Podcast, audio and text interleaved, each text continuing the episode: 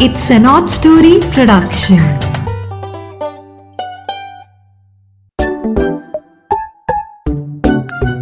Hello मेरे नन्हे नन्हे दोस्तों। आज नीरा की नैया आपके लिए एक ढूंढ ढूंढ के अपनी किताबों के सागर में से माइथोलॉजिकल स्टोरी लाई है। हाँ एक माइथोलॉजिकल स्टोरी हम कौन सी आपको सुनाने वाले हैं आज? भस्मासुर राक्षस की। हाँ भस्मासुर राक्षस कैसे बना था? और आज की दुनिया में भी कुछ भस्मासुर हैं। तो हम जरा इस स्टोरी को सुनते हैं कि कैसे वो बना और उसको आज के संदर्भ में कैसे रिलेट कर सकते हैं। ठीक है? तो ये कहानियाँ आपने सुनते रहना है कौन से ऐप्स पे?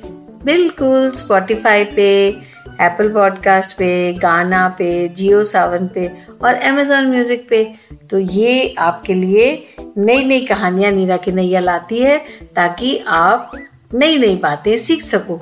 और इंडियन मैथोलॉजी बहुत वास्ट है और इंडियन आइडियोलॉजी भी उसी मैथोलॉजी में से निकली है और बहुत कुछ भारत के पास दूसरे देशों को देने के लिए है और भारत ही सबको ज्ञान की बातें सिखाता है। ठीक है? तो आपने भी आज तो ज्ञान लेना है। हाँ छोटे छोटे बच्चे हो, लेकिन ज्ञान आपको भी आ सकता है। अब हम कहानी शुरू करते हैं। भस्मासुर।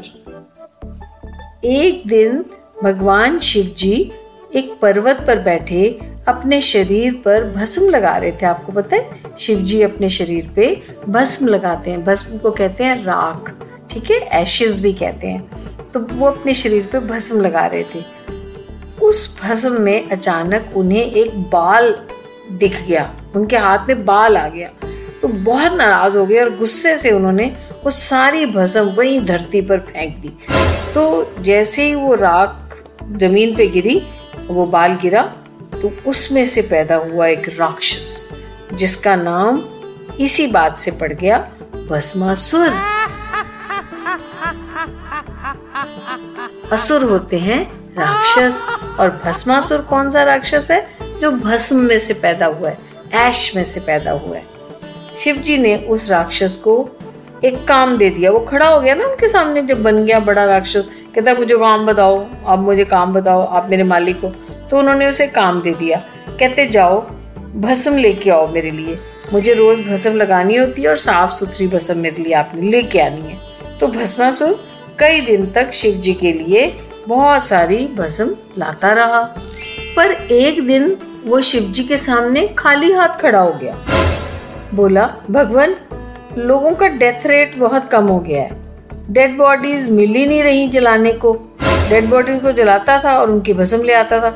अभी तो मुझे डेड बॉडी भी ढूंढनी बहुत दूर दूर जानी पड़ती है। लोग तो ज़्यादा लंबी उम्र जीने लगे हैं। तो उसने शिव जी से वरदान मांगा कि मुझे एक वर दो कि जिसके भी सिर पे मैं हाथ रखूँ, वो जल के भस्म हो जाए। इससे सभी खराब नियत वाले और अनवांटेड एलिमेंट्स धरती से मैं खत्म कर दूँगा, धरती को साफ़ सुथरी कर दूँगा और आपके लिए भसम भी लाता रहूँगा। शिव जी ठहरे भोले भंडारी और अपने भोलेपन में उन्होंने उसको अपने आशीर्वाद के साथ यह वरदान दे दिया। वरदान मिलते ही भस्मासुर उसे टेस्ट करने के लिए सबसे पहले शिव भगवान के पास आ गया और आके कहता है, मैं आपके सिर पे हाथ रख के चेक करना चाहता हूँ कि क्या इससे, जिसके सिर पे मैं हाथ रखूँगा, वो जल जाएगा? शिव जी तो हैरान हो गए, परेशान हो गए। उन्हें पता था कि वरदान जो एक बार दे दिया जाता है ना, वो वापस नहीं लिया जाता। उसको कोई वापस ले ही नहीं सकता। तो अब तो वो वरदान वही करेगा जो उन्होंने उसको कह दिया। तो वो क्या करते? उनके सामने बचने का एक ही रास्ता था। वो पहाड़ों में भाग निकले और शिव जी आगे आगे भस्मासुर उनके पीछे पीछे। शिव जी भागते भागते विष्णु भगवान के पास पहुँच गए और उनको अपने भोलेपन में दिए गए वरदान की सारी बात सुनाई। विष्णु जी सोच में पड़ गए और उन्होंने मन में एक योजना बनाई। उनके मन में एक प्लान आ गया। और उस प्लान के अंतर्गत शिव जी ने क्या किया? वो एक बहुत खूबसूरत सी अप्सरा बन गए।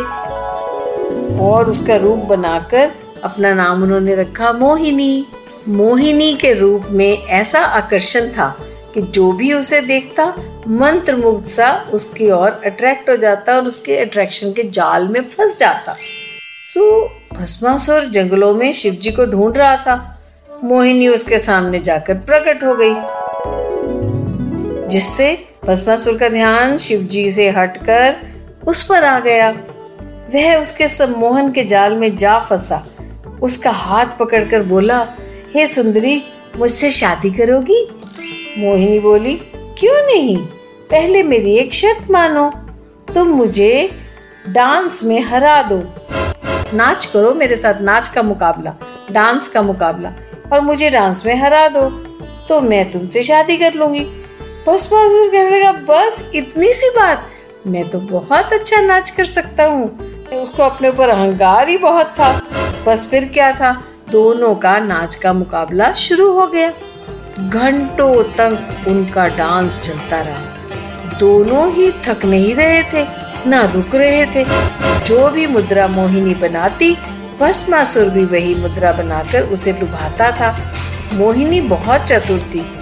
उसने एक मुद्रा में एक हाथ अपने सिर पर रख लिया और भस्मासुर की तरफ़ ऐसे देखा जैसे चैलेंज करते हैं। उसने भी उससे मंत्रमुग्ध मूड में हाथ घुमाकर अपने सिर पर वैसे ही रख लिया। बस फिर क्या था? उसी क्षण उसका सारा शरीर जलकर भस्म हो गया, राख हो गया। भस्मासुर का आखिरकार अंत हो गया। तो देखा बच्चों जो इंसान अपने क्रिएटर को ही भूल गया और जिसने उसको इतनी पावर दी, वो उसी को मारने चल पड़ा, उसी को, उसी के लिए खराब काम करने लग गया। तो ऐसी सोच रखना तो अच्छी बात नहीं है ना? तो आज भी बेटा हमारे आसपास भस्मासुर जैसी कहानी रची जा रही है। आज हम सब के पास भी एक शक्ति है, एक पावर है, एक वरदान जैसी पावर है, वो है वोट की। यह वोट शिव जी के वरदान की तरह बहुत पावरफुल है। हम सब 18 साल की उम्र से बड़े लोगों के पास ये पावर होती है। जिसको भी हमने वोट देकर या कहे, अपना वरदान देकर, अपना नेता चुन लिया तो हम देने के बाद उससे वह वरदान वापस नहीं ले सकते। हम बड़े लोगों को सोच समझकर ही अपने वोट का वरदान इस्तेमाल करना चाहिए। तो अगर एक बार ये पावर गलत हाथों में चली गई तो कई भस्मासुर पैदा हो सकते हैं। वी लव आवर कंट्री है ना? हम अगर प्रोग्रेस देश की देखना चाहते हैं तो समझदारी से देश के नेता चुनने चाहिए, ठीक है ना? सो अब नीरा की नैया आपसे विदा लेती है। याद कराते हुए कि अपने घर में जितने 18 साल से उम्र के बच्चे हैं या उनसे बड़े लोग हैं उनको सबको याद दिलाना कि आपकी जो वोट है ना, वो बड़ी पावरफुल है। मम्मा, पापा, दीदी, भैया, दादा, चाचा, सब ध्यान रखो, आपकी वोट एक शिव जी के वरदान जैसी है। लेकिन उस वरदान से भस्मासुर ना पैदा हो। उस वरदान से ऐसे बढ़िया इंसान आए, जो हमारे देश को तरक्की की राह पे आगे से आगे लेते जाएँ। ठीक है? तो आज नीरा की नैया इसी बात पर आपसे विदा लेती है और इसी तरह आपके लिए नई नई कहानियाँ लेके आती रहा करेगी। तब तक के लिए बाय बाय